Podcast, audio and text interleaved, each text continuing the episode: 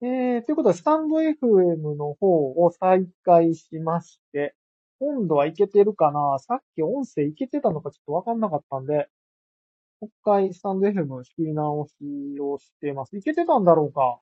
なんか一人いたな誰なのかな？貴重なリスナーさんがいましたけども。いけてんのかな？わかんねえなまあ、いいや。行きましょうか、このまま。はい、ということで、えー、改めまして、ケンチロです。えー、僕は今、X3DAO ってところでね、アドミン兼エンジニアとして活動をしておりまして、えー、X3DAO のジェネラティブ NFT マイヒーローサイドキックスのコントラクトを作ったり、ミントサイトを作ったり、画像合成のプログラムを走らせたりなんかをしておりました。で、えー、先、じゃあ今週の月曜日、イブ、スターシップ、スターシップコミュニティの方のですね、ジェネラティブ NFT、イグクエストイグクエストコレクション、正式名称で言うとイグクエストコレクションですね。が、リリースされたんですが、そちらの方もエンジニアとして、えー、入らせていただきまして、こちらもコントラクトの作成から、えー、ミントサイトの作成、画像合成のプログラムをね、作成しまして、無事に昨日リビールを終えて、まあ、ファーストセールの僕の仕事としては、一旦終了という形で、えー、ガス代立てて変えてた部分も一旦生産させてもらって、今日、請求書を、請求書を出します。一応ね、お仕事として今回受けましたんで、請求書を発注、株式会社、株式会社〇〇に。これ、屋号言っていいのかな？多分新しい会社だと思うんですけどね。屋号言っていいかどうかわかんないので、一応伏せときますが、株式会社〇〇さんに、えー、請求書を発注、発行するという、今日はそんなことをやっておりましたね。ただまあまあ、あれですよ。あの、請求書といっても、まあ、ウェブ、先ほどね、ジェイコさんが、いつの間にか Web3 が本業にっていうのをね、おっしゃってくれて、くれてましたけど、まあ、本業にね、どんどんしていけたらいいんですけど、なかなか、なかなかね、なかなか、そういうわけにも、収入の面でいかないんで。まあまあ、時間帯、時間、対時間に対する費用としては、まだまだ Web3 ではね、なかなか稼げないなと思う反面、今回、あの、イグさんのご好意で NFT もね、運営としていただけたので、そう考えると、今後イグが1.10イーサ、20イーサになれば、ね、10イーサ、20イーサになっていけば、ここで費やした時間帯効果っていうのも、時間帯時間帯の売り上げっていうのも、全然馬鹿にできない金額になるので、これなんか、新しい働き方ですよね、完全に。こう、プログラムって、プログラマーってやっぱ受注して、作成して、完成したら終わりっていうのが、まあ普通、まあどの仕事でもそうか、基本的には。なんだけど、まあ、株をもらうような感じですよね。NFT を報酬としていただくっていう形を取ると、そっからの関わりが、その自分の収入に直結するっていうね。これはなかなか面白いことだなっていうふうに思いますね。これちょっと余談、余談というか、前、キングコングの西野さんが、なんかボイシーで言われてたんかな。結構、結構僕はその一緒にやるメンバーに株渡しますよみたいなことをさらっと、ちょっと言ってはったんですよね。なんでみんなそれやらないんだろうね、こう標準語で言ってはりましたけど。あの、確かになと思うんですが、NFT ってまさにそんな感じですよね。株を一緒に持って、それがまあ将来的な報酬になる。まあそうなったら、まあもちろん僕それだけじゃないですけど、今回イグにね、お世話になったので、あの、恩返しというか、一緒に盛り上げたい、本当にいいコミュニティだなと思ったので、一緒に盛り上げたいっていう部分もあるから、もちろんその報酬面以外の部分もあるんだけど、でも報酬面として、考えても、すごく仕事としていいですよね。そういう一緒に、リリース後も一緒に盛り上げるっていうのはね、本当にいい、いい、いい働き方。なんか面白い働き方だし、なんか、良くないですか？働き方として。頑張って、頑張って一定の作業をしたら、もちろんその時点である程度ね、あの、報酬はいただけるんだけど、将来的にひょっとしたら、爆発するかもしれない報酬までいただけるっていうのは、なんか今回、改めて思いましたね。あの、X3 に入ってるときは、なんかもう本当に、ジェネラティブやるって決まる前から存在してたし、存在というかいた、いたし、まず最初はね、一般、普通の一ユーザーと、ユーザー一、一 DAO メンバーとして入ってきて、その後に YouTube を担当して、で、YouTube でちょこちょこやってた次に、えっ、ー、と、日の丸ボットを開発したんですよね。この辺まで完全に趣味でやってたんですよ。そしたら、ありがたいことにアドミンの指名いただいて、アドミンとしてやってるうちに、マイヒーローサイトキックなんて完全にもう自分ごととしてやったわけですよね。なので、どっちかというと X3DAO のマイヒーローサイトキックスはもう完全に最初から自分ごとで、自分でやってるっていう意識だったんですけども、今回、イグさんの方はね、あれなんですよ。あの、ジェネラティブやるってなった時に、エンジニアがいないってなったみたいですね。で、それで、ラケさんが、ラケさんからスカウトされて、X3DAO の、まあ、アドミンのラケさんからスカウトされて、イグっていうプロジェクトがあるんですけども、よかったら、みたいな話で。まあ、ぜひぜひって話で、だから最初は受注みたいな感じで。うん。ほんと最初はね、その、発注金額、日本円だけの契約の予定だったんですよ。最初は。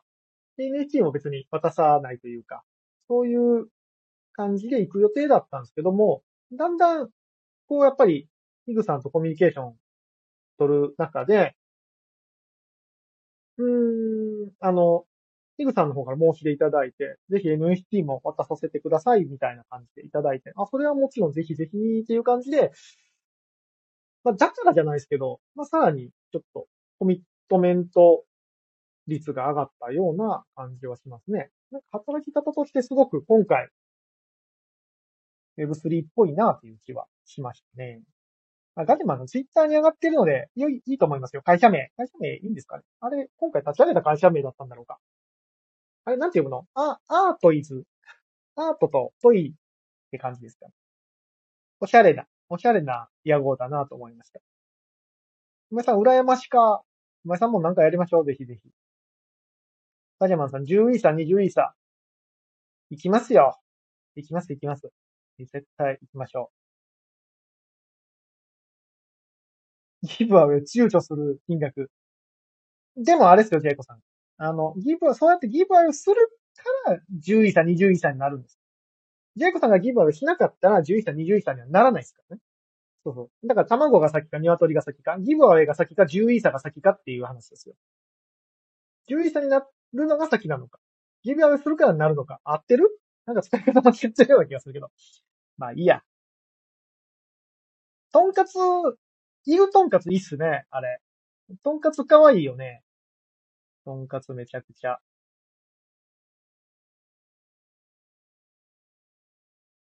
よ。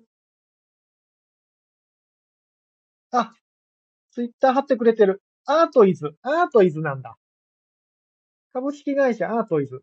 かわいい名前ですよね。アートとトイが混ざってるような。いやー、まあ、このなんかおしゃれっすね。この屋号もおしゃれよね。かわいい。いいっすね。ココさん、私のアラルキャンイグも見てくれ。ココさん、アラルキャンイグ当たったんすか？あのメガネのやつ。あ、ほんまや。かわいい。かわいい、かわいい。頭にうんこ乗ってるから、まさにアラルチャンスね。完全に。かわいいな。えー、ガネさん。イグトンカツは、予算の、ヨウさんのファンアートが採用されました。あ、そうなんだ。このあたりの歴史全然知らんからないいっすね、あの、トンカツイグは。うん、お腹減ってきたトンカツの話してたら。お腹減ってきた今日まだ何も食べてないので、この後食べるんですが。まあ、そんなこんなで、あ、ポコさん、あの、ツイッターのアイコンもあられちゃんイグになってますやん。これかわいいな。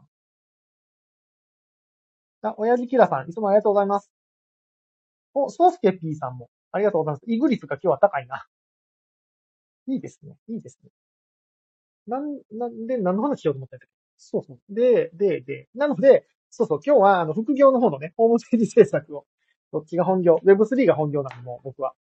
副業のホームページ制作でちょっと一日バタバタしてまして、でね、あのー、ついに、今日、今日10、今日15日よね。今日15日よね。明日明日ですよ、明日。明日みんな何の日か知ってますか？明日の、明日の日か。明日何ですか？何の日でしょう？明日。あ、ぜひあの、ツイッターのリプランでもコメント受け付けてますので、ぜひぜひ。と思ったら、あの、ソースケ P さんも、スケ P さんも、あの、x 3のラジオ部屋に来てくださいましたね。昨日はイグさんも来てくださって、非常に盛り上がりましたけど。ガキヤマさん、僕がオンラインで見れる日です。それはね、今回マジで抽選で行くんで、誰かわかんないですけどね。そうなんですよ。明日は、ついに、なんと、我らが、XEDAO ファウンダーの、秋社長が、手掛ける、大規模な舞台。で、ちょっと想像以上にでかい舞台ですね、あれ。結構、なんか、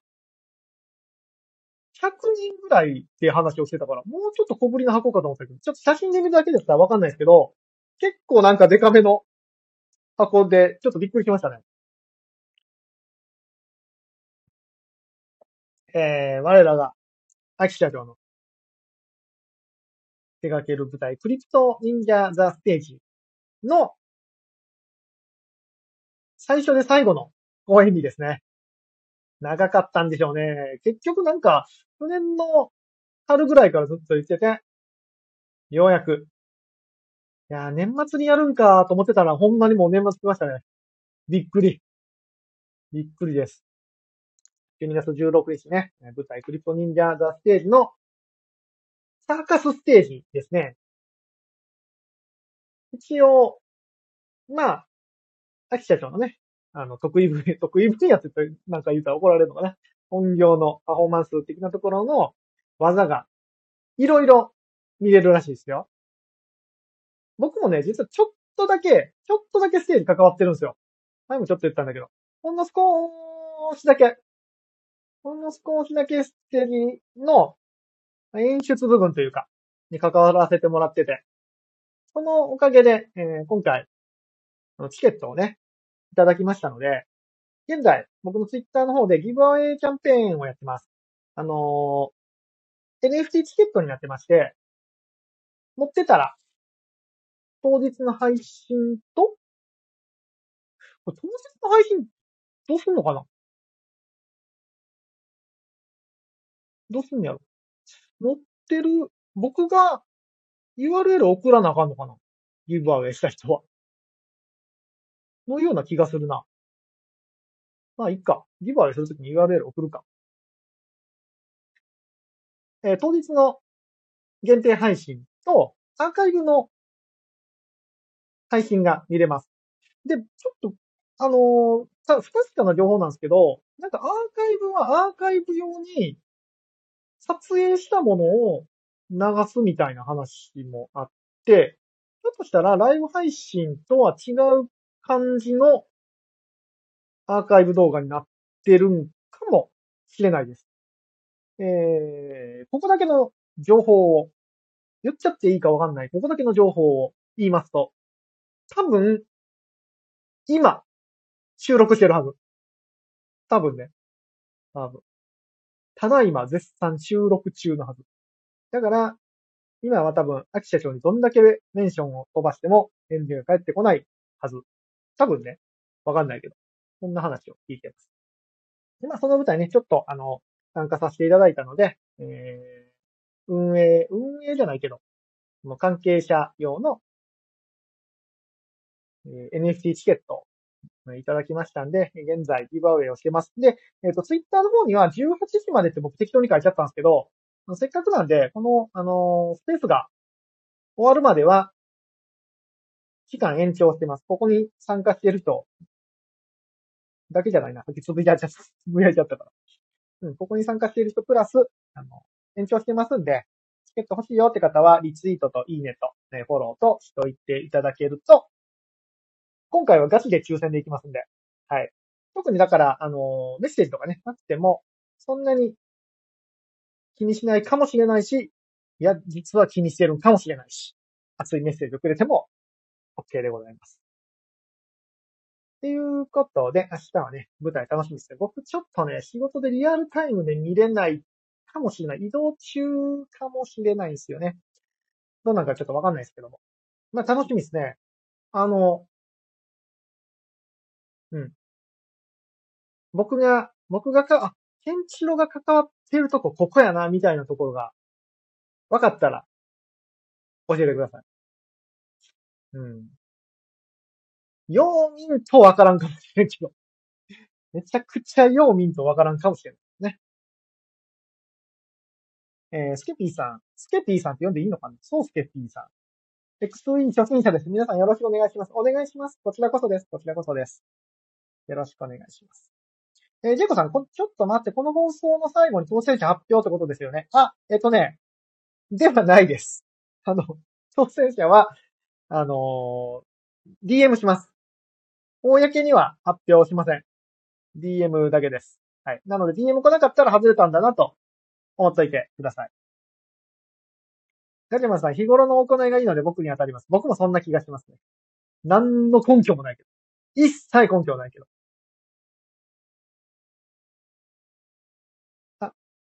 スケピーさんに OK いただいたので、スケピーさんと呼ばせてもらおう。ジェイコさん、ではない。ではないんですよ。あの、発表は、あの、公にはいたしません。一応ね、一応しません。はい。で、まあ NFT のチケットなんで、あ売れるかわかんないですけど、一応売りには出せるんですよね。売りには出せるチケットになってますんで、ひょっとしたら、えー、10年後、20年後に11歳、21歳になってるかもしれない。チケットになってますんで。うん。ぜひ。新しい試みですからね。まあ、秋社長を応援するっていう意味でも、ね、秋社長頑張ってもらわないとね、僕ら XE ダウの顔ですから、頑張っていただこうというふうに思います。じゃあ、今日の本題。めっちゃ堅苦しいことが来ましたね。えー、ルールを守っていなきゃ、え、ルールを守っていれば何をしても良いと思っている人たち。これなんか今日いろんなこと見ました？これいろんな、いろんな、いろんなところで見ましたか？あのー NMO、NFT マーケティングオーケストラのハッシュタグ企画になってて、まあ一応ボイシーのハッシュタグ企画になってるんで、別にツイッタースペースでどうこうってことはないんですけど、まあせっかくなんで僕も実は NM、NMO メンバーなんですよね。僕も NMO メンバーなんで、まあせっかくならちょっとこの話をしよっかなと思ってタイトルに書きました。そう、実はね、闇の組織 NMO メンバーで、XEDAO よりも前に NMO の NFT を買って、参加してたんですよ。そこで結構情報をいろいろ仕入れて、まあ、XVDAO っていうのが、できるみたいな話が、そこだったのかな？ちょっと忘れましたけどね。どこで知ったのかどうかは忘れましたけど、NMO に入ってしばらく活動してて、そっから XVDAO に入ってって感じですね。うん。で、多分 NMO に入ってなかったら、今の僕ない感じで、なんですよね。あの、プログラマーをやろうと思ったのも、でも入って、まあ、ケイスケさんがいるので、うん、ケイスケさんがいろいろ発信してたのを見て、あ、プログラマーもありだなっていうふうに思って、えー、今、Web3 エンジニアとして、細々と、細々と活動しているような状況なんですよね。まあ、もう、ケイスケさんには多分、あの、なんていうんですかね。ケイスケ、ケイスケさんがいなかったら多分僕もいなかった。こっそり、こっそり感謝をしております。こっそり感謝をしてる感じですね。で、ケイスケさんね、あの、カメラも、趣味なのかな？カメラも詳しくて、F1 も詳しくて、結構似てるっちゃ似てるんですよ。似てる、似てるっちゃ似てる。似てるっていうのもおこがましいけど。もうなんか、最初から最後までずっと神ですけどね、ケイスケさん。えー、スケピーさん、今日のボイスは皆さんそれに触れられてました。そうですね。NMO のハッシュタグ企画みたいな感じで、今日はこれを喋りましょうみたいに言ってたんで、一応僕も NMO メンバーなんで、まあ、今日はちょっとそんな感じのお話をしよっかなっていうふうに思います。皆さんはこの点に関してはどうですか？ルールを守っていれば何でも OK って思ってる人たちっていう。ちょっとタイトルが結構強めのタイトルで、一応ハッシュタグ企画なんで、そのままのタイトルで行きましたけども、えー、ジェイコさん、まさかの N、NMO しろ。発音しにくい。まずね、NMO が発音しにくいんですよ。NMO って言いにくすぎる。NMO、NMO メンバーですってめっちゃ言いにくい。滑舌が悪い。スケピーさん聞きたいです。じゃあぜひぜひ。むしろあの僕のスペースは壁打ちスペースなので、皆さんの意見も非常に聞きたいですし、えー、対立意見であってもね、どんどん出していただけると面白いなっていうふうに思ってますんで、ぜひお願いします。で、まあまあ、ルールを守っていれば何しても OK っていうとこに関しては、まあ多分大概の人がこの書き方をされると、ノーでしょうね。それは、それは、この書き方をして、そらいいでしょっていう人はなかなかいないと思いますけども。まあ、そっからまあさらに一歩踏み込んで、ルールとは何ぞや、みたいなところをね、ちょっと、あの、皆さんの、うん、ボイスを聞きながらね、僕の思うところと、結構、なんちゅうかな。ここって人間性が出るなってすっごく思ったポイントなので、まあ、改めて僕のスタンスというか、考え方みたいなのが、如実に、僕は結構特殊かもしれないな、そういう意味だと。いうふうに思ったんで、ちょっとこの話しようかなというふうに思いました。まあ、ちょっと最近ね、あれ、どなたが書かれてたっけ？エイジさんが書かれてたんだったかな最近あの、NFT の、NFT 界隈の話が、みんな小難しいことばっかり言ってて思んないって誰か、エイジさんが言ってたかな？言ってましたけど、確かにね、最近小難しい話が多いですよね。精神論みたいなのが多くて、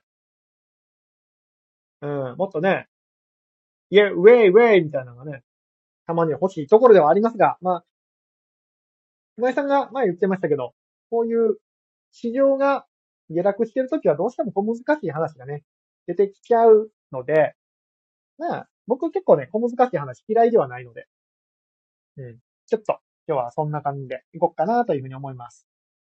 どうすか？皆さんは。ジェイコさん試される話題ですね。そうなんですよ。結構ね、スタンスによって違うなと思ってて、うーん、僕はルールを守ってれば何しても OK っていうのにはもちろんノーなんですけども、結構ね、僕はルール至上主義ではありますね。ルールはめちゃくちゃ大切にしてます。大切にするし、大切だと思ってます。僕は。うん。そういうと、そういう意味だと、もちろん何をしても OK とは言わない。ルールで明記できないところはもちろん絶対出てくるので、余白っていうのね、絶対出てくるから何をしても OK ってわけじゃないけど、基本的にルールっていうのは僕は大切にする派ですね。うん、基本的にはルールは守る。それは、うーん、僕の場合は自分の正義よりも前に来ます。ルールは。ルールがある、えっ、ー、と、正義のためにルールを破るっていうのは基本的には僕はしない派です。うん。そうですね。で、なんでかっていうとこなんですけど、もう結論からの話になっちゃうんですけども、あ皆さんはどうだろう？この点で結構ね、意見が分かれてるというか分かれるんじゃないかなというふうに思いました。結構皆さん、この正義のためなルールは、ルールなんて破るものだみたいな立ち位置の人が結構多いんだなっていうのに、あまあ、意外でもないんだけど、結構 Web3 の業界とかでもそうなんだっていうのは正直思ったんですよね。うん。ジェイトさん、上司のパワハラとか、ルールに乗っ取ってるから、パワハラしても OK ですよ、みたいな感じ。完全に NG ですね、それはね。僕はそこは NG だと思います。え親父キラさん、ルールは本当に大切ですが、そこに心があるかどうかです。僕は。なるほど。もちろんね、そういう話もあると思います。それは、あ僕いろんな意見言いますけど、他人を否定する理由は、あの、意図は全然ないですし、これ僕の配信では毎回言ってますけども、人の、人同士の話なので、意見が違うのは当たり前。むしろそれが楽しいじゃないですか。人と意見が違うことが。そういうのはめっちゃ大切だと思うので、あの、遠慮なく僕の意見を否定してもらってもいいですし、僕はそれによってその人嫌いになるとかは絶対ないんで、あの、人格と意見は全然別なんでね。むしろさ、これ100%この人が言うことは正しいとかいうこと自体が不自然じゃないですか。正しいというか、100%意見が合うっていうことが不自然じゃないですか。絶対どこかの部分で意見合うし、どこかの部分では意見合わないところがある。正直僕も、えっ、と、いろんな人と意見合わないことはありますよ。絶対ありますよ。うん。なので、それ、だからといって、その人が嫌いになるとかいう話ではないので、うん、基本的に好き嫌いとそこは区別しておりますので、全然反対意見募集中です。うん。で、そういう意味では僕は、結構そのルールは絶対守る。絶対ではないけど、えスピード違反で捕まったこともあるから、絶対ではないけど。うん、僕があの結構スポーツカー大好きなので、スポーツカー大好きなので、まあ、たまにはやんちゃなこともしますけど、基本的にルールは守る派です。うん。自分の正義よりもルールの方が守る派です。結構ね、そこで意見が変わるなっていうのは今回思いましたね。うん、正義のためならルールをは破ってもいいっていうのは、なるほどなっていうふうに思いました。で、これなん、僕の中でなんでかっていうと、うーんと、僕の中でルールはなぜあるかっていうと、うんどう言葉にするかを非常に迷うんですが、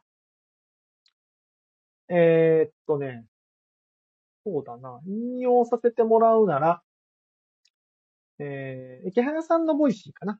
から引用させてもらうと、池原さんは結構ルールではなくて文化で守りたい。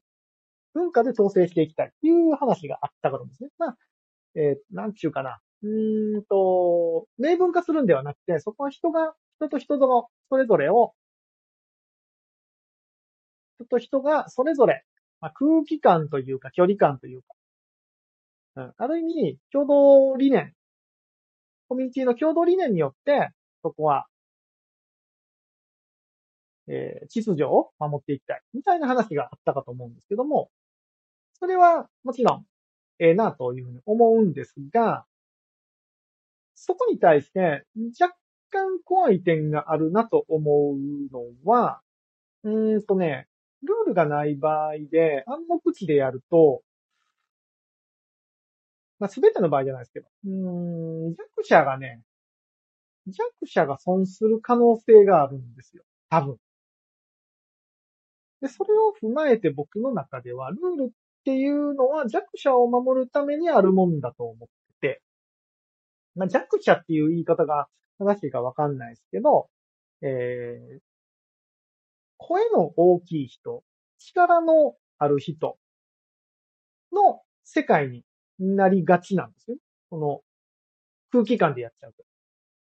つまり、うーん、大きい力に、が、うーん、難しいな。声を上げれない人っていうのが、損をする。まあ、言ったもん勝ちまでは言わないけど、声の大きい人とか力のある人が、有利になる場合があるんですよね。ルールがないと。なので、僕は基本的にルールっていうのは弱者を守るもんだと思って、そういう意味では、基本的にはルールは大切にするなっていうのがあります。で、もう一点。僕はね、結構その、正義っていうのをあんまり信じてないんですよ。ここ、ヴィランズに結構、寄るところがあるかもしれない。似てるとこがあるかもしれないですけど、正義っていうものあんまり、良しとしてなくて、うん、難しいな。良しとしてなくていいんかな、言葉が。例えば、僕にとっての正義は誰かにとっての悪になる可能性があるんですよ。もちろん。戦争だってさ、自国の人にとっては相手が悪で自分が正義だけど、相手国から見たら、相手国が正義で、こっちが悪、みたいになるじゃないですか。なので、いいこと悪いことっていうのは結構その見方によって変わると思ってるんですよ。うん。どの方面から見るかによって変わる。なんか、例え、例えめちゃくちゃ悪い例えしか出てこなかったな。なんだっけ、一人殺したら悪人だけど、百人殺したら英雄みたいな。ちょっと違うな。ちょっと違うけど。でもなんか、その見方によって変わるじゃないですか。いい面、悪い面って。で、例えば、そうだな。犯罪者を殺していいのか問題。犯罪したから殺してしまえ。ってなると、犯罪者側から見たら、なんちゅうかな、一方的に領辱されてる的なことになるじゃないですか。な感じで、僕の中で結構その、あまり正義っていうのを価値の基準に置きたくないっていうのはあるんですね。これは、これが正義だから OK とか、これは悪だから NG っていうのは判断基準に置きたくないっていうのがあるんですね。で、そうなったら、文化も一個の手段だけど、現状はやっぱルールっていうのが、僕は結構大切かなっていうふうに思いますね。うん。これ別にあれですよ。あの、先ほど池原さんのボイスを引用したけど、そこと対立関係にはなってないです。対立の意見にはなってないですけどね。全然。っていうのを今日は非常に思いました。はい、じゃ慣れんこと喋ると手ぶつけてしまいました。ね難しいですよね。でも、結うん、僕は結構そういう意見を、意見、そういう立場かな。まあ、結構ここは僕がエンジニアっていうのもあるかもしれない。うん、結構その、ルールとか、エンジニアって多分人間を関数として見てるんですよね。これは伝わるかわからんけど。プログラムの一環だと思って見てるところがあるので、そういう意味では、結構そのルールっていうのは大切にする方ですね。うん。こんな感じかな。どうですか皆さんは。真面目な話をすると、ピタッとコメントが止まるっていう、ね。不真面目な話の方が盛り上がりますね。こういうのは。まあ書きにくいですよね。こういうとこであの、意見って。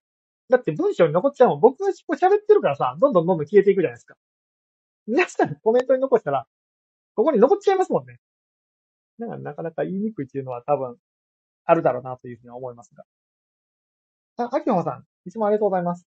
お疲れ様です。みんな名前読んだ？かそんなことを今日はね、思ってましたね。あともう一個なんか言おうと思ったんだよな。なんだっけな。それに関してなんか言おうと思ってたんだけど、えー、忘れてしまいましたね。ルールの、うんうん。あ、そうそうそうそう。そうそう。そっから、こっから先、こっから先の話をしないといけない。そうそうそう。で、ルールは大切って、と思ってるっていう話をしたんですが、ですがですよ。ですがなんですが、ですがなんですが、えー、こと、Web3 とか DAO、まあ、今後のね、コミュニティに関しては、そうは言うても、多分ルールが作れないんですよね。ルール、まあ、明文化ができない。これは池早さんも言ってましたよね。池早さんが言ってたとこと非常に似てるんですが、だって、えー、進むスピードが速すぎて多分ね、明文化できないんですよ。ルールが作れない。で、ルールが作れないってなったら、うん、先ほど言ってたように、文化とか空気感で、規律を高めていく必要があるとは思うんですけども、そうなるとさ、さっき僕が言ったような、まあ、声の小さい人とか、うん、言いたくても言えない人っていうのは、ちょっと過ごしづらくなる可能性があるんですよね。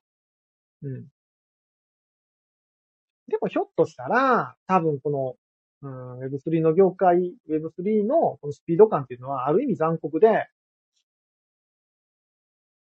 そういう声の小さい人とかに関しては生きづらい世界が来るかもしれないですね。そこは今日、なんちゅうか自分で考えてて、ちょっと心配じゃない、心配してもしゃあないところですけども、ひょっとしたら、うん、こう、スピード感が上がって、みんなとコミュニティがあることによって、ちょっとストレスになるって考える人が出てきそうな気はしますね。そこはちょっと、この自己責任論っていうところと、うん、まあ残酷だなっていうところがあるんですけども、ある意味、仕方がないのかなという気はしますね。なので、x ーザーを見ててもみんな自己主張の塊じゃないですか。もちろん、なんちゅうの？他人を尊敬しつつ、リスペクトしつつの自己主張ではあるとは思うんですけど、x クス o もね、イグも平和ですから、みんな熱いコミュニティを持って、熱いね、感情を持ってる、いいコミュニティなので、平和なんですけども、でも熱いじゃないですか、基本的に。うおーってなるじゃないですか。やりましょうみたいな感じになるでしょそういうやっぱ自己主張が強い人は、こういうスピード感のあるところで、まあ、ルールが明文化できない世界でも、ストレスなくというか、まあ空気が読める。そう、だから空気が読めるってめちゃくちゃ大切になるんでしょうね。なので、うん、そうか。そういう意味ではあれか。自分のその価値観というか、行動規範、行動規範じゃないな。価値観、価値観？価値観じゃないな。自分の、うーん、理念を、まあ、少し柔軟に変えれる方がいいのかもね。声が小さくて、えー、なかなかその、他人の理念を受け入れにくい人にとっては、このスピード感がある Web3 の業界ではちょっと生きづらくなるかもしれないですね。うん。ただですよ。ただ。まあ、こっからさらに進化した時にどうなるかというと、そのルールがなくて文化で統制していく場合の進む道って、やっぱ分断だと思うんですよね。最、今月に入って再、再三僕分断という言葉を使いますけども。適切な分断。お互いが、お互いがリスペクトしつつも、干渉しない、その分断っていうのが、やっぱり重要になってくるなと。価値観の違う人とか文化の違う人と、混わらない、交わらないっていうのが、一つやっぱキーワードになる気はしますね。えー、どういうことかというと、まあ、ちょっとおさらい的に、この前話した話を少し振り返ると、Web2 の時、まあ、Twitter、Instagram、えー、その他 Web2、SNS の全盛期っていうのは、基本的には、全世界と繋がっていくようなイメージ。一人が世界にどんどん発信して、えー、そこはもう分け隔てなく、全員が全員と繋がっていくようなイメージで拡散をしていったと思うんですね。で、Web3 になったらそれがどうなるかっていうと、多分そこから逆の方向性で分断が始まるんですよ。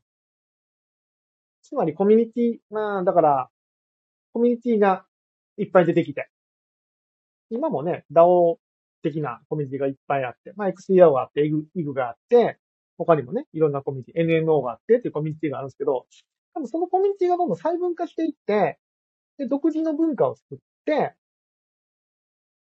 えー、複数のコミュニティにね、参加するっていうような時代が出て、できてくると思うんですね。そうなった時に、あ、ここ合わへんなと思ったら、ささっと抜けれる。現代社会で、例えば会社で失敗しちゃったら、もう人生終わりみたいなとこあるじゃないですか。ちょっと言い過ぎだけど。でも、ね、うつ病で自殺する人とか、僕はもううつ病になったんでめっちゃわかりますけど、あの、自殺する人とかいるわけですから、一回の人生をね、そんな会社のために潰してしまうってこともあるわけですから、そういう意味では、ちゃんと分断が行われて、複数のコミュニティで活動してたら、ある意味まあ、3つのコミュニティに所属した人生を3回生きれる。3倍人生が生きれるみたいな感じになると思うんですよね。うん。なので、その価値観の合わないとこは抜けれる、抜けれるというか、うん、価値観の合う人とだけ過ごすっていう時代が来て、まあ、そうなると、ルールは不要になるかもしれないですね。うん。きっと。似た者同士でこう集まっていけば、行動規範も似通ってくるし、そうなると、ルール不要になって、速いスピードでも、コミュニティが荒れることなく、維持していけるのかなというふうに思いますよ。繋がってきた。全然前回ぐらいの話と、全然前世の話と繋がってきた。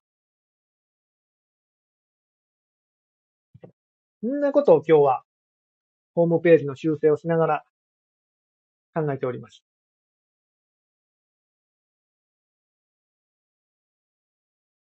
こんな感じでございます。難しいね。難しいねって言ったらあかんねん。この、これをね、難しいですねで片付けちゃったらね、あの、考えることをやめちゃうので、ぜひ、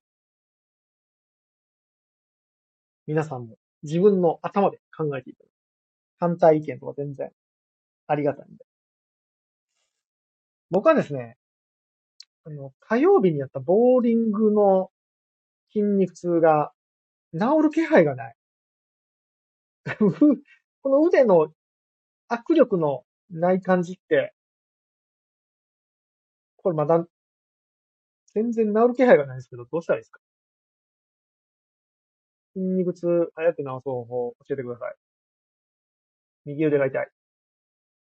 ボーリングって右腕しか使わないじゃないですか。右手しか。左手は全然いいんですけど。でも右手が痛いことによってなんかバランスが悪いから、なんか体全体が痛い。腰が痛いみたいになっちゃうんで。早く筋肉痛を治したい。明日は明日で。明日久々のね、撮影なんですよ。12月前半、あの、全然撮影案件入れてなかったんで、久々の撮影で、来週はもう山盛りちょっと、年末に向けての撮影が入るんで、筋肉痛を早く治さないと。ちょっと辛いです。って感じで、今日はこんな話をしてみましたが、どないだったでしょうか全くコメントが動かないんです。みんな忙しいですね。年末ですからね。寒いんで気をつけないと。あ、スケビーさん。えー、僕は今の NFT 息苦しく感じています。ボイス聞いてると説教されてるみたいで。わかるわかる。めっちゃわかります。イグなかったら全部ってやめてます。なるほど。でも、イグ、ペパハンには嫌悪感。な んですね。難しいですよね。それね、あの、なんちゅうかな。一回でも、その、盛り上げ側に立った人と、ずっとお客さんでいる人って比べると、多分その NFT の息苦しさの価値観もまた変わってくるとは思うんですよね。息苦しいですね。確かにね。だからもっと、僕もそう、ウェーイっていうようなプロジェクトがあったらいいなと思うんですけど、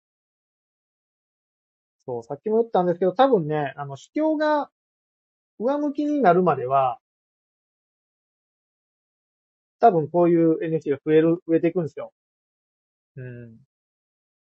で、前、前、先週あたりのスペースでも言ったんですけども、こういう、まあ、小難しい NFT が増えてくると、初心者が入れなくなるんですよね。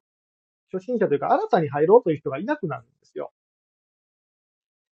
なので、まあ、イグなんかは逆に、こういう、N、今、NFT を触ってない層に、どんどんどんどんリーチをかけて、いきたいなっていうのはありますね。うん。そう。前もちょっと言ったんですけど、あの、まあ、経済的に不況になると、難しいドラマが流行るんですよ。で、後継期になると、バカみたいなドラマが流行るんですよ。なんかそれはね、あるらしくて、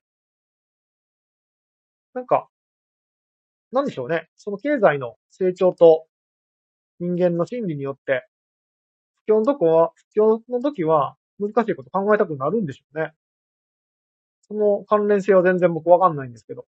でもなんかトレンディードラマとかの時になんか言ってましたよ。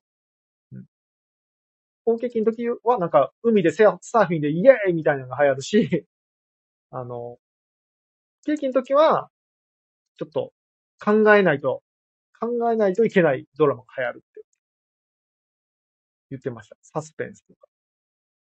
ポコさん、ご飯食べながら聞いてました。お腹減った。ちゃんと考えます。ご飯食べながら聞く話じゃなかったですね。ご飯食べながらだったらもっとなんかウェイな話がいいっすよね。時間帯ってな問題もありますね。結構みんなご飯きながら、よくご飯聞きながら？ご飯聞きながら食べるんで、もうちょっとウェイな話がいいかもしれない。ウェイって何やねんっていう話がある。せやね、ちょっと、僕のスペースも堅苦しい話が続いちゃったんで。と言いつつね、ネタを考えてるとね、やっぱ堅苦しい話になっちゃいますね、最近の感じだと。な感じです、今日は。はい。今日はじゃあ、アフタートーク、ウェイなとこで言ってたら、みんなワールドカップ見てるんですかね？ワールドカップも、日本が負けてから誰も話題にしなくなったんですけど、僕は決勝と3位決定戦がバチクソ楽しみっすね。バチクソ楽しみっすね。両方絶対おもろい試合になるよ。決勝はちなみにアルゼンチン対、えー、フランス。前回王者フランスの2連覇なるか、それとも、メッシが最後に花を添えるのか。で、両方攻撃のチームなので、基本的には。基本的には言うてもたね。基本的にはって言ってもたけど。両方攻撃のチームなんでね、ひょっとしたら点の取り合いみたいな試合になって、もう、バチクソ打ち合うんちゃうかな、みたいな。そうなったらおもろいな。最近やっぱ、世界のサッカー見ても、やっぱ守備がね、大切。今回のワールドカップも完全にそうっすもんね。守備頑張って、ショートカウンターからドンっていうのが多いんだけど、いやー、打ち合いになるんじゃないかなっていう。で、両方得点王候補がいるんでね、得点王が、勝った方から生まれるんじゃないかな、みたいな。楽しみもある。し、3位決定戦は3位決定戦で、えーっと、クロアチア対モンゴル？モンゴル？モロッコ？え？モロッコ？モンゴル？え？どっちだ？わからなかった。急にアホになった。モンゴル。モロッコ？え？モロッコってどこ？モンゴルってどこ？モンゴルってどこよ？モンゴルはアジアか。あれ？モロッコ？モロッコですね。合ってる？は、絶対3位取りに来ると思うんですよね。そんな、負けたからって、ああ、もう終わりって感じじゃないと思うんですよ。3位取りに来るので、バチクソ3位取りに来るんだけど、あ、モロッコ。よかった。えー、スケピーさんもご飯食べながら美味しく聞きました。美味しく聞いていただきましたか？マーボ丼いいな。お腹減った。おしゃれですね、マーボ丼。マーボ丼食べたい。ポコさん、ケンチロさんの堅苦しい話好きですよ。よかった。僕ね、結構ね、堅苦しい話しちゃうんですよ。こう見えて。この風貌で。風貌、風貌関係ないかもだけど。えースケピーさん、ウェイ、ビギナーなのに書き込みまくりで皆さんすいません。いやいや、助かりました。今日だってスケピーさんいなかったら多分お通夜ですよ、完全に。完全にお通夜ですよ。昨日はね、昨日はなんかあの、ウェイな話したからみんないっぱい書いてくれたけど、真面目な話するとね、誰も書いてくれないんで、ダメです。たまには。ウェイ、ウェイを打った後にこう真面目な話みたいなね。感じ。ダディさん、お通夜。いや、ほんまお通夜になりますから、これ。真面目な話すると。てか、サッカー見てない、サッカーの話も誰もついてこない。僕は完全ににわかサッカーファンですからね。ワールドカップの時しかサッカーは見ない。でも、ワールドカップになると、海外のも含めて見るっていう、にわかサッカーファンなので。楽しみですね。あの、3位決定戦と決勝は12時からなので。そう。ベスト4はね、4時からとかだったんで見れなかったんですけど、12時からならまあ見ようかなーって、決勝はちょっと見たいっすね。っていうふうに思ってます。プロ、プロアチアとモロッコも絶対おもろいと思うねんな。っていう感じです。えー、ガジさん。びっくりするぐらいサッカー見れてない。日本やってる時も、居酒屋のイチャしてました。結構さ、鉄系の人ってサッカー好きな人多いイメージなんだけど、なんか、あれっすよね。Web3 界隈の人あんまサッカー興味ない。秋社長も全然サッカー興味ないみたいですもんね。なんででしょうね。アーリーアダプターはサッカー興味ないのかなあの、あれかもね。なんか、人に熱狂するってあんまないっすか？スポーツで熱狂するとか。オリンピックで熱狂する。僕、スポーツとか、こういうエンタメ大好きなの。スポーツめちゃくちゃ好きですからね、僕。野球も巨人戦ほぼ全部見ますし、F1 も全戦見ますし、サッカーはオリンピックの時だけやけど、スポーツがめちゃくちゃ好きなんですよね。だからお正月とか、全然どこか知らないけど、なんか大学ラグビーとか見ちゃいますもんね。もう今やってないな。昔は結構、元日決戦みたいなのがやってましたけど。ルールもわからんけどラグビー見てたりしましたもんね。っていうぐらいスポーツ大好きなんで、見るのがね。B リーグもね、もうちょっと見やすかったらいいんですけどね。もはやテレビ全全く見なくなっちゃいました。確かにそれはあるかも。それはあるかもね。僕もテレビでは見ないですね。今タブレットでもう DAZN、DAZN で全部見てますね。 DAZN 高いんですよ。 DAZN 高くなったんだけども、でもジャイアンツと F1 見るためにもう課金してますよ。えー、スケピーさん、X3 ダオって優しくて最高な感じですか？優しくて最高な感じですよ。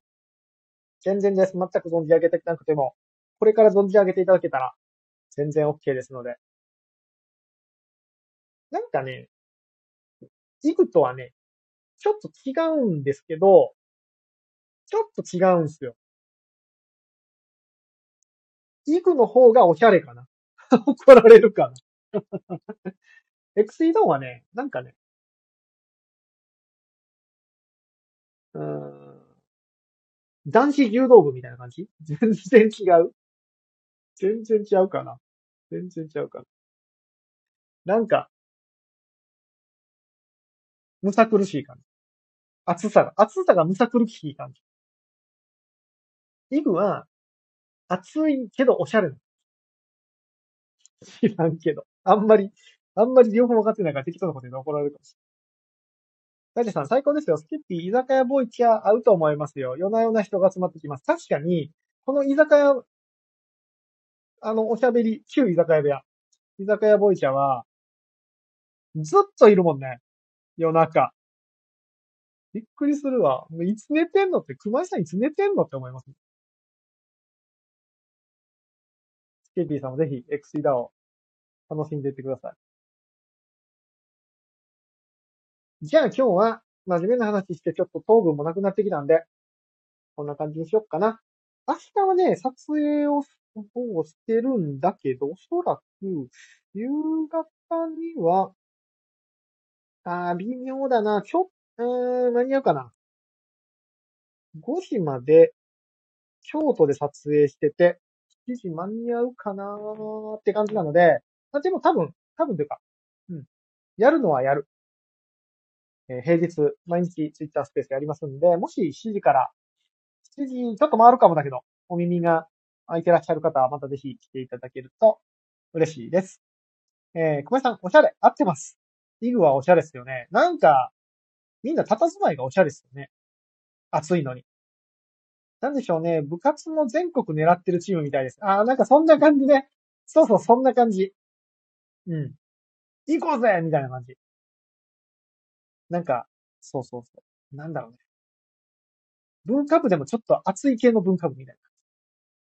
さあ、そろそろ TwitterDM に当選来るはず。ということで、えー、現在、僕の Twitter の固定ツイート見ていただいたら、明日のね、えー、秋社長主催、秋社、秋社長の出世、出世作になることは間違いなしの、フリプト忍者ザステージのオンライン配信チケットのギブアウェイをやってますので、えー、興味ある方はぜひね、えー参加条件見ていただいて、ポチッとしていただけると、今回は完全に抽選でやりますんで、うん。まあね、子供と見ますっていうような、ちょっと、うってなるような、うってなるようなコメントもあったけど、今回はもう完全抽選でいきますんで、ぜひ、まだの方で興味ある方はぜひ、2枚目とか持ってる人はやめてね。2枚目持ってる人は、あの、辞退してくださいね。もし当たったら。ぜひ。ぜひよろしくお願いします。じゃあ、この後僕は抽選プログラムを作って抽選しますんで、よろしくお願いします。じゃあまた明日も、えー、19時からやる予定でございますので、お耳が空いてる方はぜひご参加していただけると嬉しいです。なんか告知ありましたっけ？告知、告知。明日、あれですよ。明日、ステージですよ。っていうぐらいかな。うん。ぐらいかな。告知あったかな？告知。うん。多分、ない。多分、ない。かな？うん。大丈夫だと思います。じゃあ、今日はこのくらいにしたいと思います。今井さんも、今井さんいつもありがとうございます。あ、ジェイコさん。最後までいてくれた。ありがとうございます。ラジェさんもお付き合いありがとうございました。アキホさんも今なんか書いたでしょ？いや、アキホさん今なんか書きませんでしたっけ？コメントが一瞬出て消えたようです。あ、うっふん出てきた。うっふん。エムラムさんもありがとうございます。いつも。あ写真見ないと、ちょっとあの、全然見れてなくてすいません。えー、ポコさんもありがとうございます。日の、あ、そう、日の丸の放課後の話全然してない。えー、現在日の丸と放課後っていうプロジェクトを進めてまして、えー、まあ、春ぐらいに盛り上がって、満を持して NFT を出したいなというふうに、ジェネラティブを、ジェネラティブ NFT をも、やる、え、もう疲れてきて。真面目な話したからもう疲れてきてダメだ。日の丸の放課後も、ぜひ。寝るところでした、ジェイコさん。は、いや。早すぎへん、ちょっといくらなんでも。まだ、まだ居酒屋開店してないっすよ。そうそう。ネットフリックスでね、あの、のぶしの、のぶしのグルメを見始めたんで。孤独のグルメのネットフリックス版です。原作者一緒っていう、まさか原作者一緒やったんやっていう、びっくりしました。はい。えー、スキッピーさん今日はありがとうございました。盛り上げてくださって。また、よかったら来てくださいませ。えー、小牧さんもいつもありがとうございます。解禁賞。シンタンさんも解禁賞です。ありがとうございます。最近の解禁賞。ありがたいな、こうやって毎日、こんな雑な、雑な、雑な談義と書いて雑談を聞きに来てくださるのはありがたい話です。ということは今日は NMO、今日、え？ということで、今日は NMO メンバーらしく、ルールを守っていれば何してもいいと思ってる人たちというテーマでお話をさせていただきました。総括としては、もちろんそれはノーなんだけど、僕はかなりルールっていうものを大切にしてると。なぜかと言ったら、あ、ヘイさん、ヘイさん、スタンド FM の方も来てくれてる。ヘイ、スタンド FM。これ何？これなんか、どうやって返信返したらいいんやろ。スタンド F の仕様が分かってない。分かってない。こっちは8個目。ありがとうございます。ぜひぜひ。よろしくお願いします。聞けて、聞こえてますこれ？ヘイさん。あ、ラグ少ないですね。あ、ほんますか？確かにツイッタースペースで30秒ぐらいラグありますもんね。あ、聞こえてますよ。よかった。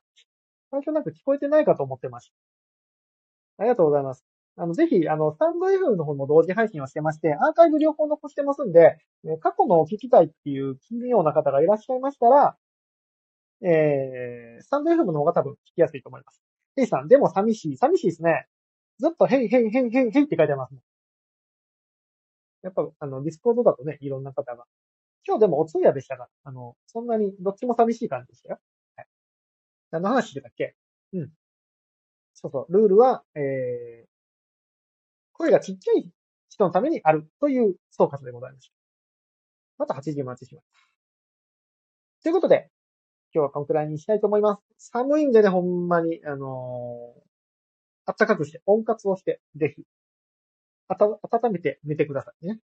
じゃあまた明日やりたいと思いますので 皆さん貼ってくれた。わざわざ。明日もよろしくお願いします。では皆さん、明日もヒーローの心で